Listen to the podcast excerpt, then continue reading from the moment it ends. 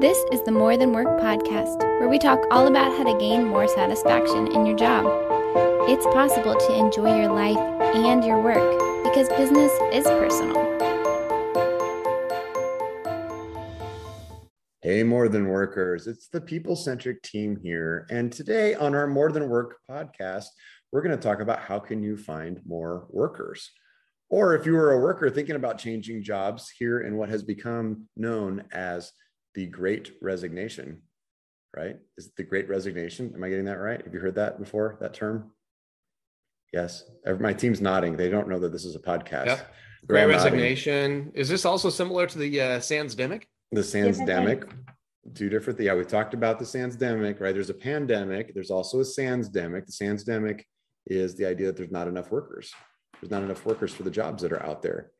Uh, unemployment's at 3.8% right now. Employers are having a terrible time finding talent, but not all employers are having a terrible time finding talent. You, as an employee, might be out there thinking, maybe this is a great time for me to find a better job, a great job. But what should you be looking for so that you don't just start job hopping and start showing up as being entitled? Today, we're going to talk about like all these things that are going on. We're going to share some trends in this world of how do I attract and retain employees and then as an employee, how do I find the best type of job in this kind of a weird job market that is the great Sandsdemic, or also known as the great resignation, as a lot of people are quitting their jobs. So with us, as always, it's Matt Griswold and Diana Royalty and Bethany Tapp. And I'm going to walk us through team, group, friends, some of these things, some of these statistics that are out there. And so I'll just have you react to this idea that there's this big talent shortage right now. Are you guys seeing that in terms of the clients we work with? Are you seeing some of them struggling to find talent or companies that you're hearing out there? Are you seeing talent shortages? You know what's yeah, interesting, I... Don, that you had talked about here too. We talked about like the the the Sandsdemic, but then we also talked about the Great Resignation. And I think for a lot of owners, they're in the Sandsdemic thing. Like I just there's just not enough workers. Eh, but to get them kind of over to this great resignation idea of like, no, no, no, they are. They're just they're quitting in waves and they're looking for something specific, maybe something specifically you are are not yet offering or you have not yet built what it is that they are looking for. You know, so I think I think we're we like to blame it just on there's just not enough people for the jobs instead of looking introspectively going, hmm uh, what are the things that I need to do to be able to combat the great resignation, you know, of this corporate culture, you know, whatever that looks like? Why are they leaving? What does that look like for us and how can we potentially change? That's what I see. Yeah, yeah. I think that's a great observation. Diana? Yeah, I was going to say, I mean, Bethany and I do a lot of interviews across the country for our clients. And some of our clients are having trouble even getting applications in, and it, they're just not, there's not the draw.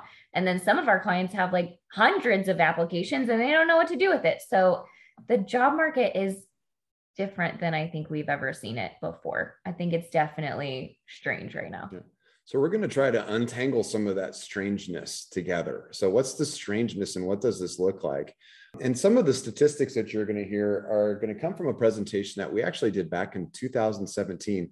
And we did this presentation for one of our mastermind groups where we were talking about this idea that there were going to be a shortage of employees and that employees really wanted something from their employers and what were employers really providing. And it was well received, but it wasn't like a smashing success. Like people listened to it. So that was interesting, but it doesn't really impact me now. We went back and recycled this program recently, and I was actually out in Chicago with the Area Alliance of Business Publications, speaking out there, giving them a shout out. And I gave this same presentation, and this was absolutely timely. So they were just like, okay, this is really hitting us now. We can't find the people we need. Why don't people want to work anymore? What's happening? That's what we're hearing from some employers. By the way, not all employers not all employers as, as matt and diana both pointed out. So what's the difference? What's happening? What are we what's looking at? Are we dealing with a talent shortage right now or is there even maybe a talent surplus? And then what can we do to fall on which side of that that we want to fall on? So let's talk about the talent shortage first of all right now. Uh, so right now unemployment in the us as of october of 2021 is at 3.8% which a lot of people would consider to be full employment. Like if you want to get a job, you probably can find one. Now, if you're listening right now and you can't find a job, hopefully it's because you're just trying to find exactly the right type of job or a connection like that. But if you keep keep at it, you should be able to find something right now. Uh, it, it, that looks pretty good. So if you're employed, it's an employee's market. But some of the things that are driving some of this shortage, let's, let me throw out another statistic 10,000 baby boomers are retiring every day in the United States. 10,000. And that's a trend that's going to continue to 2030 until 2030. 10,000 baby boomers a day until 2030 that seems like a lot of people that are out there that are going to be leaving. A lot of times when we're working with companies, we see this. We see the people that are the most talented inside the organization who have the most experience and they're going to retire. And who's going to come in behind them? Who's going to come in behind them? And I guess I'll ask our team that. What are you seeing in terms of that in the companies that we work with about people getting ready to retire and what they can do to get ready for that talent that's about ready to leave or what problems that they're going to face? You know, we talk a lot about succession planning. So you know instead of especially at this at this point it's almost like we're bracing for it to happen and we're fearful of it of it happening where the talent is going to leave and then what? And we can't get to the point of man what are some proactive things as a business owner that i could do to be able to build in this idea of succession planning? Like how do i uncover some of the talent maybe that's there? I think i think we work harder rather than smarter by automatically thinking we have to look outside of our immediate area to be able to try to recruit some of that talent here instead of you know, perhaps maybe the best way to do it is to give some of our current employees the opportunities to shine, which would help us see what it is that we have. I don't, I don't know that we actually know what it is that we have. We're hiring, you know, we do this, we talked about this for ourselves too, going through the process of hiring somebody. And we, we kind of had the epiphany of whenever it's time to hire, it's it's it's out of a place of necessity. We've added more clients, the workload is there. Like, oh my gosh, we got to hire somebody instead of just sitting back and going, you know what, let's just hire somebody and bring them up to speed and and, and kind of ease our way into it. And and I think for a lot of people, that's the reality. It's like I need to hire now because of necessity and maybe there's more legwork we could do ahead of time to build a, a, succession plan identify the pieces that we have identify the pieces that we need which might even make that hiring process a little smoother once the reality hits. Yeah and it's it's it's when you're watching the financials you're careful not to have extra staff right? Because that's that's a significant cost. You know people are the biggest costs in most businesses uh, in terms of financials. But at the same time how can you plan to make sure that when that person key person does leave that that knowledge and experience doesn't just walk right out the door with them uh, and it takes time. You can't wait till a person leaves and then say, hey, who's my next leader? Who can I develop into this position? You should be developing people all along. How can you work with your people to be able to get them ready for the next job? So, those of you who are younger in the workforce who aren't baby boomers, there's probably going to be some opportunities for you here coming up because all these folks are going to be retiring. It's going to create a vacuum at the top of a lot of these companies and a lot of the talent hopefully you are also aggressively going after that information and you are stepping up and trying to take some leadership roles because there are going to be some opportunities to be able to move up especially in the next 10 years. So so throwing out some uh, some statistics and this is from the uh, from the employer's standpoint the employer's perspectives. One of the things that we hear sometimes employers say and we want to give you this insight as sometimes the consultants on what we hear. Sometimes we hear employers say the words you know well people just don't want to work anymore I just this is the problem right now. People just don't want to work. I can't find anybody that wants to work. I used to find people that want to work. Now I can't find anybody that wants to work. As a consultant, when you hear somebody or manager or owner say, I do I see people that just don't want to work anymore. It's just this whole generation. Nobody wants to work anymore. What does that trigger for you as a consultant? Candidly? No, don't. I was gonna, I was gonna be like, let's put Diana on full blast because that's a good question. Go, go, go.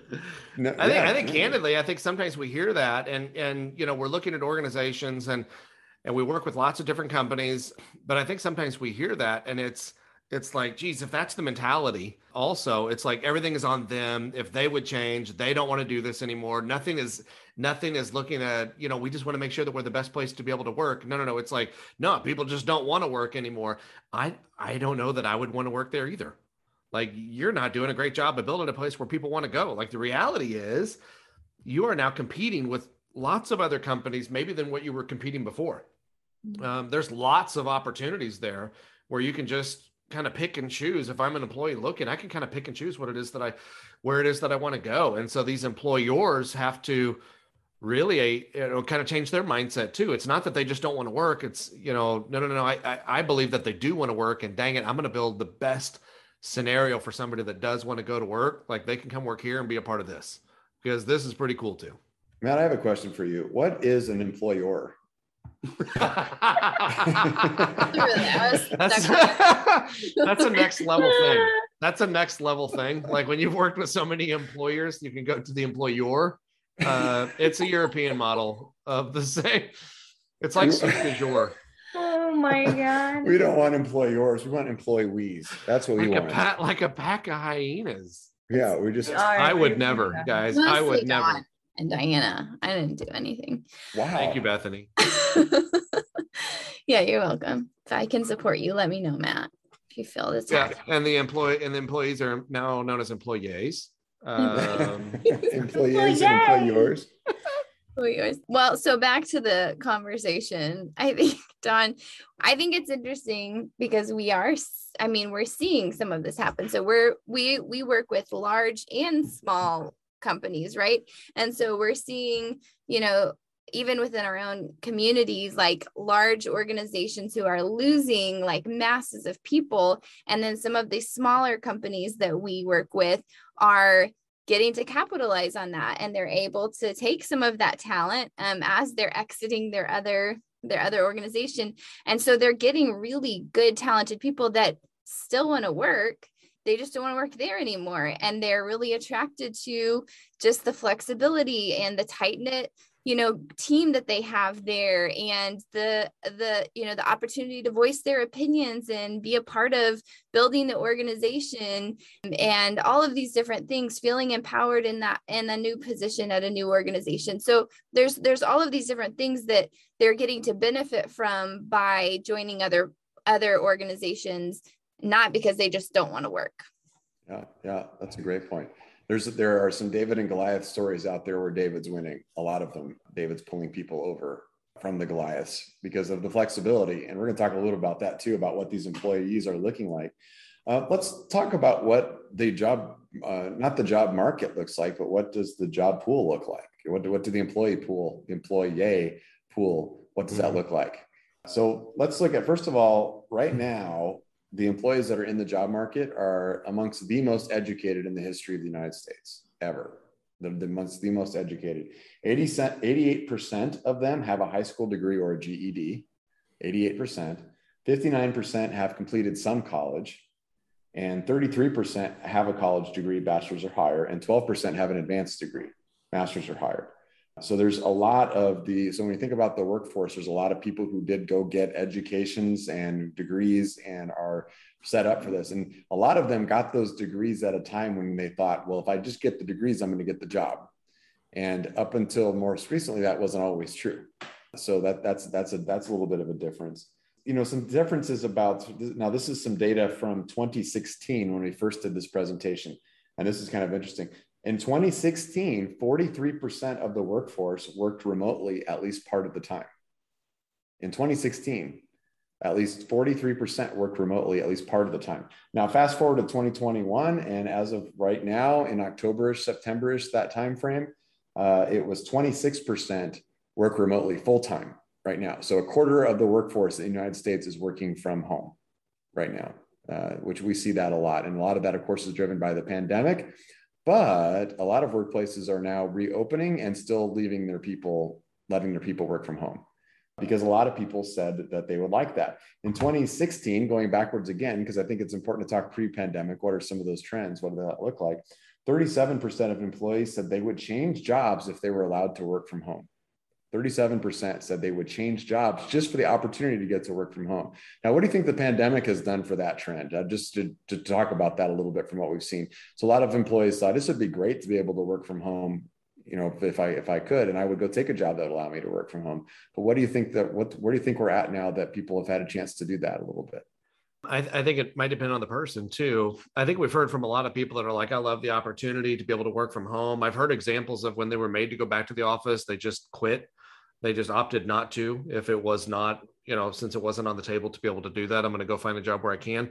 But then I've heard, you know, the other side, there's another type of person that just wants to be in the office that that needs to be in the office. Like 50% of us right now are in the office. The other 50% are not in the office. And so, you know, the I, I think employers were were hesitant to be able to do that before, but but the pandemic, what it did was showed that you can still be successful and do that. Like it showed that you can still work and be flexible with how people want to work. And it, it's kind of a bargaining chip for employers if they're, you know, jockeying for the same talent too. Mm-hmm. I think you said a key word there, Matt. You said flexible. And I think that's really what a lot of people are looking for now is the ability to work from home if they can, and then the ability to go into an office if they want to. Like, I think they're really looking for that flexibility. Mm-hmm. Which throws some of those uh, processy black and white people right, you know, right off, right? Whoa, that sounds pretty willy nilly there. And you know, the reality is that we have a certain amount of work that we need to be able to get done. We want to, of course, want to do it well. Where do you think you can best accomplish this? If that's at home and, and you've got all the tools and resources to do it, we can still hold, you know, KPIs and accountability to that. Then a lot of employers are going, awesome. Then just just do that or come in, whatever you want to do. At the end of the day, this is what you're accountable for, and let me know if you need anything.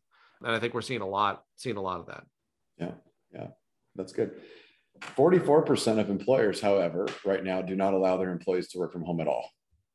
44%. Does that surprise some, you? Some industries, I, I mean, you got to take into account too. There's, there's, I don't know if this is industry specific, but we work mm. with hospitals, and like it's not like they're they're able, you know, some of their office patients to me. I'm at home.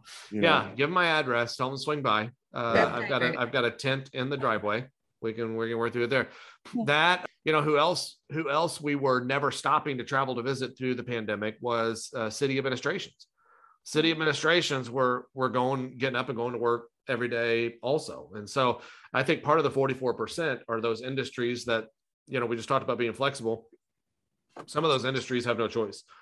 It is a it is an in-person thing. We've got to go to work. And so i think i would take that into account with your 44% i wonder how many of those 44% have the option to be flexible and they're yeah. choosing not to versus i don't have an option to be flexible. Like gosh uh, people want to see doctors in person turns out you know stuff like that. Yeah. And i don't i don't want to take us off track too far here but i think that that's where because you're right there are industries that you just can't you you have to be in person and that's okay. But there are other ways i think ultimately what people are are after what em, employees are after are some kind that, of by the way. Yeah some kind of work life balance right? And that's what people are looking for. And so i think there's other ways that employers can be trying to create some work life balance. I think there's other creative ways to help offer that to potential employees. That doesn't necessarily mean you have to work from home too yeah, yeah. It's interesting that work-life balance concept, and we've done whole episodes on this. You know, we've talked about before, like there used to be this concept of work-life balance for some generations, but the generations coming in now into the workforce, it's kind of like the internet. They never saw life without the internet. So it's not like working online versus offline. It's just they're just integrated together. I think yeah. more and more people are starting to look at work and life as just being integrated together too. They're not two separate things.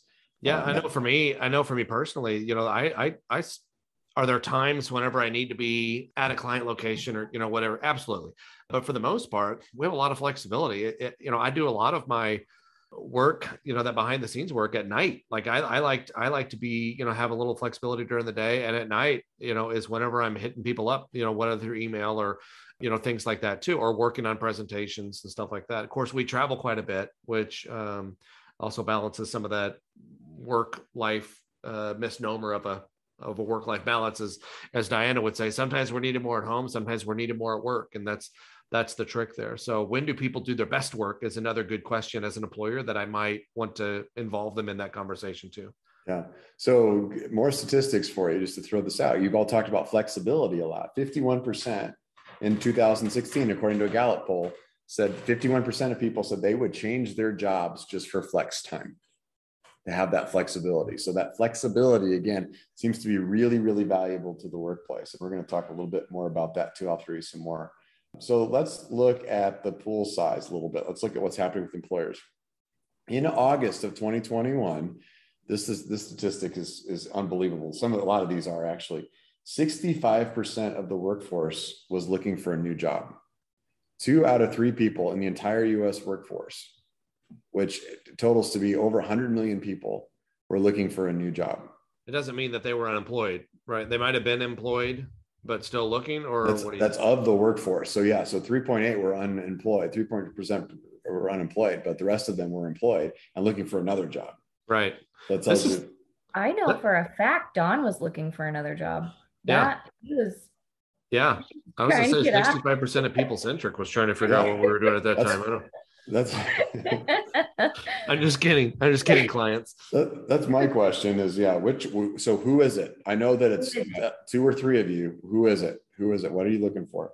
Uh, that, that's huge. In August, also in August, by the way, 88% of executives report that their turnover has increased. So more people are leaving companies. So this is showing that. Uh, and this is the most stark statistic. In September of 2021, 6% of the workforce quit their job in that month. In one month, 6% of the workforce left their job.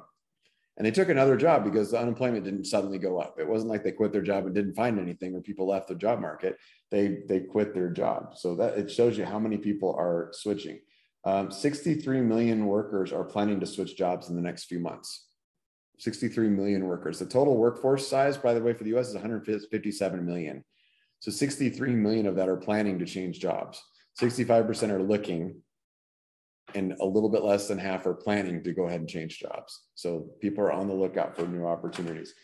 Now, when they're looking for new jobs, so when we see people, and, and we'll, we'll, work with clients, and sometimes employees will come to us and they'll express some frustration, and sometimes they'll even confide in us a little bit and say, "Hey, I'm thinking about looking for another job." What are the things that you think that they're looking for? Let me open that up to our team here. What do you think are the things that they are looking for when they're thinking about jumping? I mean, we have lots of conversations and they tell us everything from I don't like my manager to I don't have enough work life balance. They say those types of, or the communication is bad. And ultimately, I I think if I had to boil it down to one theme, the theme is autonomy. I think people really want to be able to do good work, be trusted in the work that they're going to do, make decisions about the work that they do, be backed by their employers, and feel good about what they're contributing. Like to me, it, it kind of boils down to autonomy. Yeah. Yeah. I think that's really great. And actually, you meant you said one thing in there too that like be backed up by their manager, their employers. And I feel like that's something I've actually heard a lot lately is people talking about like just with any decision not like the one that they can make the, des- the decisions but then when they do that they know that they're backed up to be able to do that and that they're trusted in that position um, and i think that's a big i think that's a really big component. Can I add a wrinkle to this conversation? And I don't know if this is already a part of the statistics or not, you know, Don, but some of the organizations that we work with, they also have union workers, mm-hmm. and which is a whole different game you know for for a lot of them like i'm looking in the news recently across the country right now 10,000 John Deere workers are on strike right now, walking off the job. Mm-hmm. GE has hundreds, if not thousands, of people also walking off the job. And it's not that they're leaving or looking for another opportunity. They're they're looking for, you know, their pension plans or the, you know, the the the the retirement plans, the money to be a little more equitable. One of the things that I have heard and we have seen and I don't know if you know if you want to go there or edit this out or not, but one of the things that I've seen recently is the pandemic did not hurt all industries. Right. A lot of those industries did really well during yes. the pandemic. And it's hard from one side of our mouths to be able to say we made a billion dollars last year or you know whatever that looks like, but then the worker can't really see that distributed across the country other than going into the maybe pockets of the CEOs or whatever that looks like too. And I think that's, you know, in John Deere's case, this is might be apples and oranges here, but that's 10,000 people that walked off and they made something like, I don't know, $6 billion. Like they had a record year last year, which a lot of the companies, you know, that we do interact with, they also had record years. And so if I'm an employer, I would, I would consider maybe what that looks like, the perception of that, how to my workforce to also still create some sort of a value for them you know eh, you know what what that looks like instead of going we had record years you know a record year it was awesome and then do nothing. There, has got to be kind of a cause and effect. If i'm the employee what does that mean for me? Or am i just still working harder and we can't hire anybody else to fill some of the to take some of this load off? You know what i mean? I don't even know if that's a part of it but i would i would venture to say that maybe is somewhere in your statistics too I would I would guess that's probably true. You know, the great the great game of business calls that line of sight, right? It's the idea that how do you know what you do? How does that impact the company? But then also, how do you know what the company does? How that impacts you? And a lot of the companies, I was having a conversation the other day. A popular fast food chain in a major city is starting to post jobs for twenty dollars an hour. Twenty dollars an hour. This same fast food chain a year and a half ago was telling people who were trying to raise the minimum wage that they would have to close down if they raised the minimum wage to fifteen dollars an hour So there's some kind of there's a little bit of a loss. You know, when we were the conversation among the group that I was with was like, well, they've lost all of their credibility because they used to say they couldn't make money, but now they can. So why can they make money? They could they could have been paying people twenty dollars an hour the whole time and making money on this. Uh, there's a little bit of a you know I you know I would argue that maybe the twenty dollars an hour maybe they're going to have trouble making money, but I don't know how they're going to unpay people twenty dollars an hour once they hire people. So yeah, there, there there is a lot of that I think right now. If you don't have credibility, if you don't trust your employer, you know you never did, and now there's a job market out there that is as hot as it is right now, where you can go find stuff. You can, then you're going to leave. Right. Another reason why I think that's impactful too around the money is, you know, we saw this maybe a year ago more of this, but it's probably still happening now where people were so desperate for workers, they were offering large sign on bonuses or higher hourly pay, but they were not having the same conversation with their internal employees. Yeah. And so the internal employees were like, "Well, this sucks. Like, I'm just going to job hop." And then they they started to leave and go elsewhere because they were getting those bonuses or higher pay and the, the employer is shooting themselves in the foot going you know what why don't i just look at my own people first and build us up first and create some loyalty like that let me show some appreciation like that but that was a big thing and i would venture to say that's still a big thing you know going yeah. on now one of the reasons why people are leaving so it used to be an employer's market where the employers could kind of dictate the terms and people would work it and now it shifted to an employees market right so the employees are demanding a product from the employer of what's it like to work there. Like I would be interested in coming to work for you potentially, but you tell me what you have to offer. Yeah. Which is which employers hate, frankly, because they're not they're used to being a little bit more control than that. Like, well, no, no, no, you tell me why you think you'd be a good employee for me. Um, and it really kind of it, it it it reveals that that should have always been a two-way conversation the whole time is are we a good fit for each other versus one or the other right versus one or the other but you know, it, it asks it begs the next question. So we're going to talk to the employers for a minute here, but the employees you're going to enjoy this part of the conversation is how good are employers at being employers? How good is your product that you're offering to your employees? So we know some statistics, and we'll share some of these. But we know that about a third of the people in the United States workforce are engaged. One out of three. Two out of three are considered to be disengaged or toxic. Two out of three are disengaged or toxic. So one out of three are engaged that tells me right there that employers aren't doing a very good job if we're only winning over one out of three employees to feel like they belong there. So that's a big threat for the workforce. Let's look at some other statistics on that. 20% of the workforce says that they have been managed in a way that motivates them to do outstanding work. 20%. One out of five. That's you know what, poor. you know, I, I, share that statistic a lot also as I'm speaking with people. And what's interesting is there's a large population of people, of managers that will say that my job is not to motivate people. That's not my job to be your cheerleader. And at the same time, on the other hand, it's like, mm, it better start to be part of your job anyway. And if I'm thinking about it, if I'm thinking about it too, you wake up every day as a manager and is your job just to produce work? what if you what if the mentality kind of shifts and it's like you know what? I have according to the statistics you just shared a third of my workforce is is engaged like they're super in it with me. What if what if my motivation every day is to to be able to engage the engaged like motivate the engaged?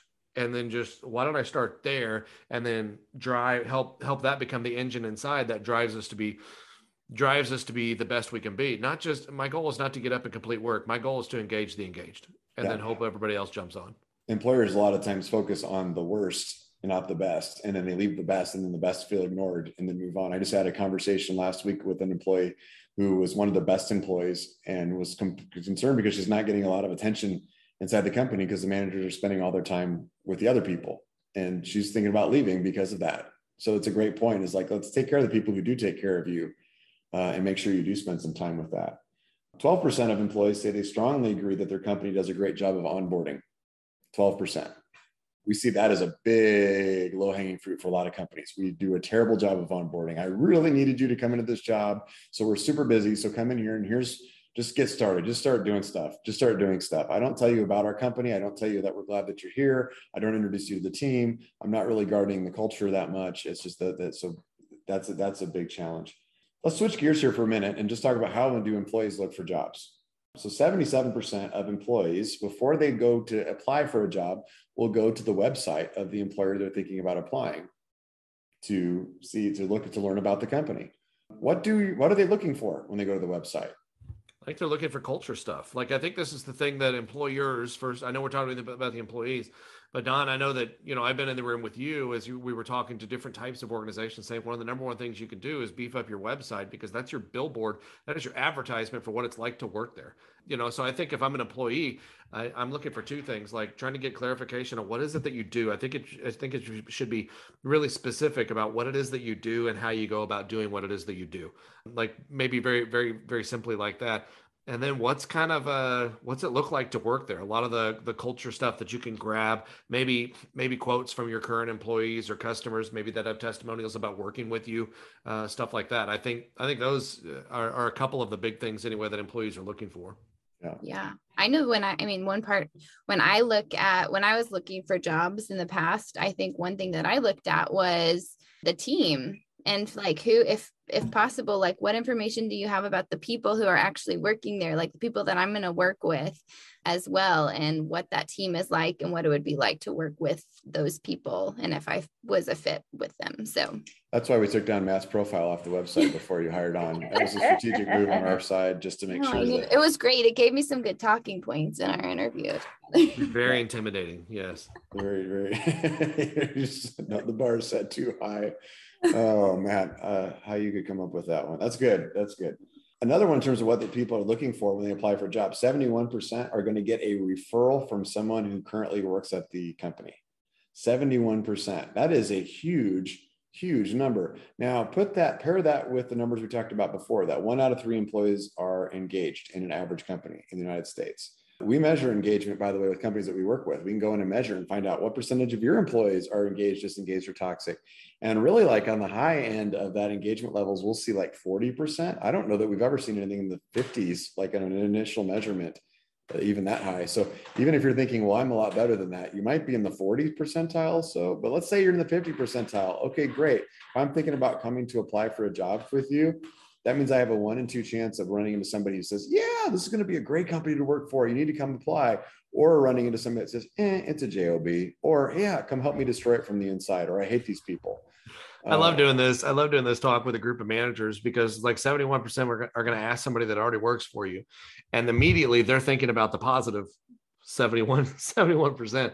And so then I challenge them to think of their team and they probably already have it segmented in their minds of like these are the ones that you're okay to talk to and these are the ones that i would rather you not you know online you know the, the, unfortunately that that is with outside of your control and so what can i do to be able to tighten that up a little bit so i don't care who they talk to ask anybody we're all great yeah so you're going to want to be a great employer to attract employees. If you're not a great employer you're not going to attract employees. We'll measure something called net promoter score. It's that it's that you probably taken a net promoter score survey now uh, in your life. You've taken a how likely would you be to refer this product or service to a trusted friend or colleague? You can do that with your employees and you can ask them how likely would you be to refer a job here to a trusted friend or colleague and they'll give you a one out of 10 score and you can measure that and you can see some that and we see people with a high net promoter score and they can cherry pick talent from other organizations because you can look at this as a talent shortage or a talent surplus if I tell you as a group, if you're a business owner right now and you're listening to this podcast or a manager, and I tell you 6% of the workforce quit their jobs, some of you are listening to that going, oh no, that's good. That means a lot of my people are thinking about leaving right now.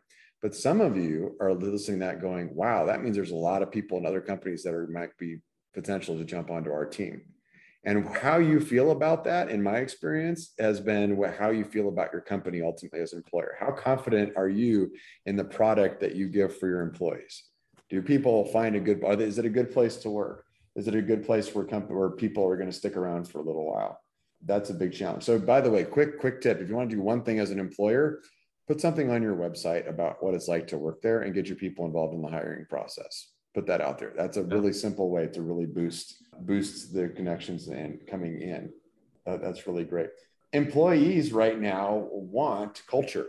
They do want culture. A lot of times we think that they want the pay. Now, pay is Maslow is important. Maslow will kick your butt. If you're not getting paid enough, if you're paying $10 an hour, shame on you. Shame on you. Unless it's you're paying the high school kid for the summer job for on the side, that's different. That's a little bit different. But if you're paying somebody who's trying to make a living that kind of a wage, you're not paying enough for them to make a living, they're going to find another job as soon as they can. And doggone it, they should. And, and you deserve to lose that person, in, in my perspective. But once we pay people enough to make a living, the, the priority shift. The, the, the Gallup did a study and they asked employees, how would, would you rate professional career development? How important is it to you? Uh, how many of you would rate it as very important? And 45% of millennials relate that as very, very important. Career development. Are you thinking about where I'm going in my career? Are you going to help me to advance? Are you going to help me to advance my skills? Now that's versus about 18% for baby boomers and 31% for Gen Xers. So that's a shift that's occurred with different generations. So this outgoing generation was very tolerant of bad management who didn't really care about their career path. Baby boomers were very tolerant of that. But now Xers were less tolerant and millennials less so, and Gen Zs, I think, are even less so. It's going to be, are you developing me? Are you helping me? Some people call that entitlement. What do you guys think is a little bit of the difference between where does the line go? This is now I'm talking to the employees. Where's the line between empowerment and entitlement fall? Where do you see the difference there? We always talk about it in terms of also the alignment of it, right? If you're doing things that are aligned with the organization and you have good intent and you're like, I know this is the goal of the company. I know this follows the mission of the company. I know I'm making the right decision with the good intent. I think that is good empowerment. That is that is empowerment. You're doing it for the company with all good intent. But if you're doing something and you're like, I'm doing this because I have my own agenda, because I really want this done, because my coworker wants it done, and you're not really thinking about how it impacts the company, and your intent is not there to make the mission better or to further the mission, you're on your own agenda, then I think that's where the entitlement lies. That's how I think of it anyway. I love that a lot. You know, when we talk about being people centric, we say it's empowerment and alignment, and alignment prevents the entitlement because entitlement is just about me.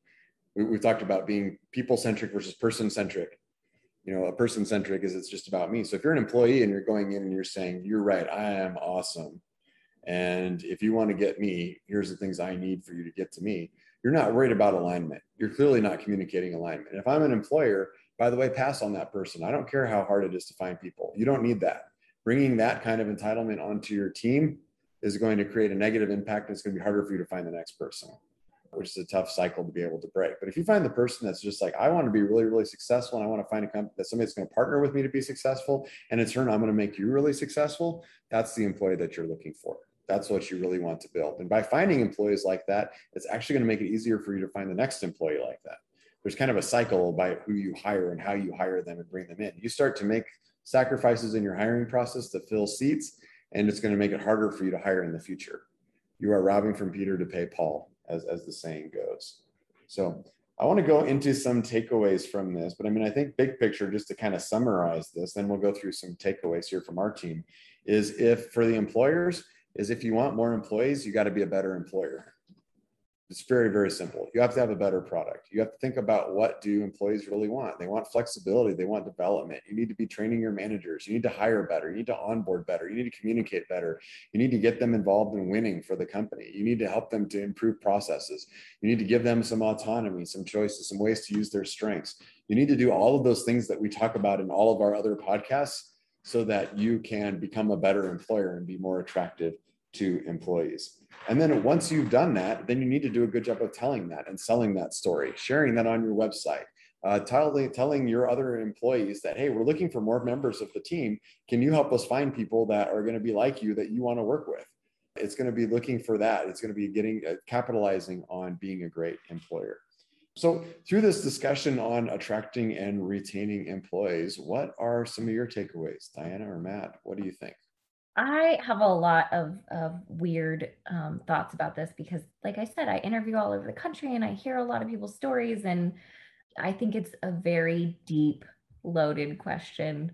I think for many years, it has been that employer market. And now that it's shifting a little bit to this employee market, it's making employers uncomfortable. But I think in that discomfort is where there's growth. And so, if you as an employer are uncomfortable with what's happening in the workforce, I would challenge you to look introspectively and figure out how you can become comfortable with it. The other thing I will say is just because it is a employee market doesn't mean that you should quit your job even if you're a little unhappy. Like I think that you should evaluate carefully because the grass isn't always greener. Finding the right fit is a difficult task and it takes both people wanting that completely.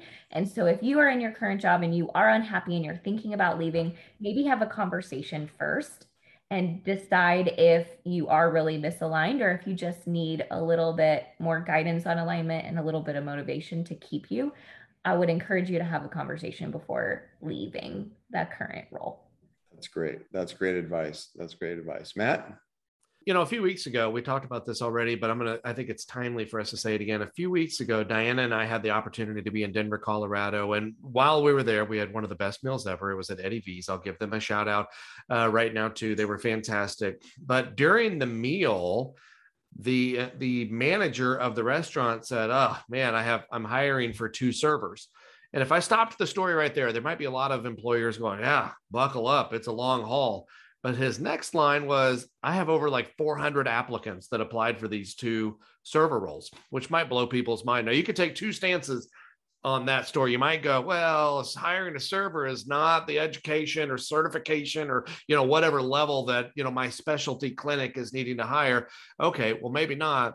But why is every restaurant also hiring them? And why don't they have 400 applicants at the same time. Like that story was kind of an outside looking in. My tip is just be very real with yourself and recognize that this this is a thing eh, which is true but also i think some people don't believe that story whenever that is also a thing there are people right now that are not struggling to get applicants that are coming in what are they doing differently than what you're doing and i think that's something as an owner uh, or a manager, whatever, however you want to frame it, if you're in that decision, if, if, if the buck stops with you, that should be a question that you're asking yourself long and hard. Yes, everybody is, everybody's trying to hire, but what, why does one company have 400 applicants and another company can't get anybody to walk through the door to want to work for them? I think that's a good question. Maybe some a question that everybody needs to ask themselves. So recognize not everybody is also is struggling to get applicants. What can you do differently to be able to increase your chances? Yeah, I took that story to Chicago with me this week and just mentioned that. And I said, How many applicants do you think they got? And the average answer in the room was zero. Actually, they didn't get any applicants. And there was a whole table there from Denver. That's and they awesome. said, Yeah, those restaurants down there, they're terrible. Like a lot of them are closing down. They can't find people and everything. And I said 400. And they just went like, That can't be true. Like you just don't even believe it. You don't believe it. We have hospitals that we're working with that are cherry picking talent from other hospitals right now. They're picking, the, they're getting their, their, their pick of people.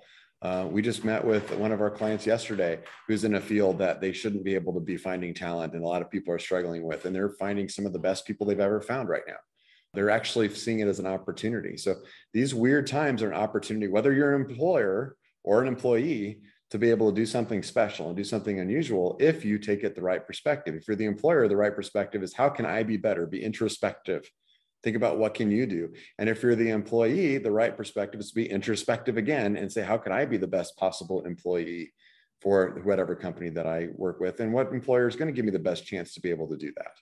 So that's all working together. So there's a weird times and strange times right now. We're in the great sandsdemic this is not part of the pandemic. This is two separate events that happened at about the same time. This is not going to go away. This is actually going to get harder and weirder before or as this decade here plays out. So if you're you're trying to run from this or wait for this, you're in the wrong spot. But you can be proactive as an employer or as an employee, and you can get on top of things. So that ends this podcast episode. But you know what? You can become involved with this. You can let us know uh, suggestions for new episodes. You can drop us a line, tell us what you think of us. If you can send fan mail in, whatever you all want to do, it's all possible through the email address that Diana's about to give us. Yeah, it is more than work at peopleccg.com. And Matt would really love fan mail, honestly. Like that's yeah. I don't know if I can accept any more fan mail. Like it is obnoxious the amount of fan mail that comes. it, it's a lot. Do you have somebody that reads that for you or do you read that yourself? No, I re- I'll respond to all of it. Yeah, I'll respond to all of it. Wow, that's that's a dedication to your fans that just shows yeah. what you're talking about. Well, it's for the it people. also makes sense why I have to do half your work. that's funny. So if you're a client, you can't get mad. That's probably why he's answering fan mail. So that's probably right. part of what that maybe, is. Maybe people could send fan mail to someone other than Matt. Like, let's see what that would do. Yeah, send Bethany or Diana some fan mail. Like, let's get that. Let's get that going here, right? Competition, competition. There it is. There it is. Yeah, we need that. So everybody, hey, go out there and do good work. Thanks for joining us on this episode of the More Than Work podcast. Join us next time, and in the meantime, lead well.